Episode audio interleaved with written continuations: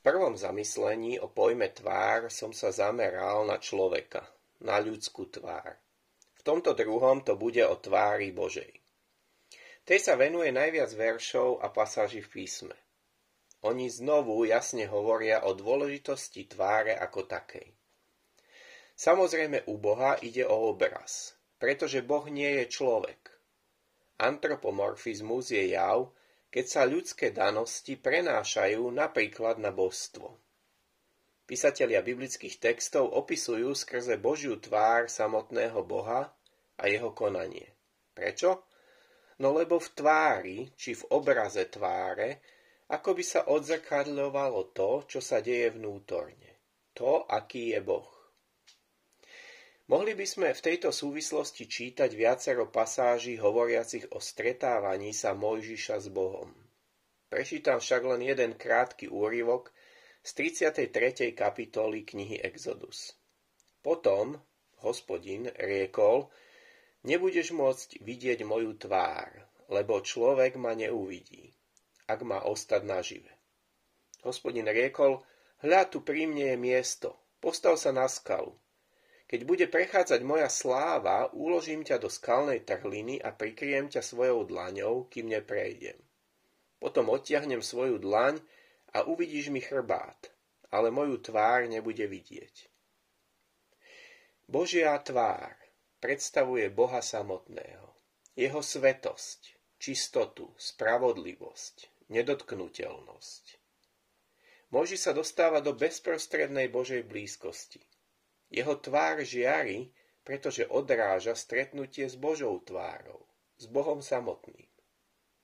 Obraz kvejúcej sa Božej a ľudskej tváre je nám neskôr pripomenutý v príbehu Ježišovho premenenia, keď jeho tvár žiarila ako slnko. Zrejme nemusí byť prekvapením, že asi polovica pasáží, v ktorých sa vyskytuje slovo tvár, obzvlášť Božia tvár, sa nachádza v žalmoch a v prorokoch. Je to samozrejme spojené s literárnou formou, v ktorej sú tieto knihy písané. V žalmoch nájdeme desiatky veršov, v ktorých sa píše obzvlášť o skrytí, skrývaní Božej tváre. Žalmista sa stiažuje, dokedy budeš skrývať predo mnou svoju tvár. V žalme 27 sa píše – Tebe pripomína moje srdce, tvoj príkaz, hľadajte moju tvár. Tvoju tvár hľadám, hospodine, neskrývaj svoju tvár predo mnou, neodmietaj s hnevom svojho služobníka. Jednoducho skrývanie Božej tváre je v žalmoch prejavom pocitu Božej vzdialenosti, neprajnosti. No na druhej strane čítame aj o hľadaní Božej tváre, túžbe uzrieť ju. Napríklad Žalm 42, duša mi žízni po Bohu, po živom Bohu, kedy pôjdem a uzriem Božiu tvár. Čítame tiež o prozbe, aby Boh rozjasnil svoju tvár. Známe Dávidovo vyznanie v Žalme 51 obsahuje aj verše. Skry si tvár pred mojimi hriechmi a zotri všetky moje viny. Srdce čisté stvor mi, ó Bože, a obnov vo mne ducha pevného. Od svojej tváre nezavrhni ma a svojho svetého ducha mi neodnímaj. Jednoducho množstvo veršov týkajúcich sa skrývania, hľadania, rozjasnenia, uzretia, obrátenia Božej tváre. No a proroci Izajáš, Jeremiáš či Ezechiel síce neobsahujú toľko veršov o Božej tvári ako žalmy, ale pokračujú v podobnom význame. Hovoria o skrytí, odvrátení či zahnaní spred Božej tváre.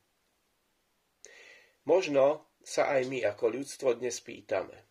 Skrýva pred nami Boh svoju tvár posledných 10 mesiacov?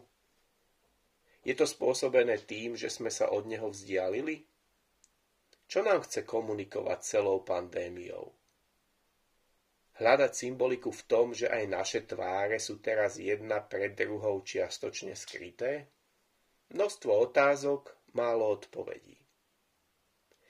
Chcem však skončiť tento preslov so žehnaním. Známe Áronovské požehnanie obsahuje slová, ktoré po porozumení významu pohybov Božej tváre v starej zmluve dávajú zrazu hlbší zmysel. A tak nech vás požehná hospodin a nech vás ochraňuje. Nech rozjasní hospodin svoju tvár nad vami a nech vám je milostivý. Nech k vám obráti hospodin svoju tvár a nech vám udelí pokoj.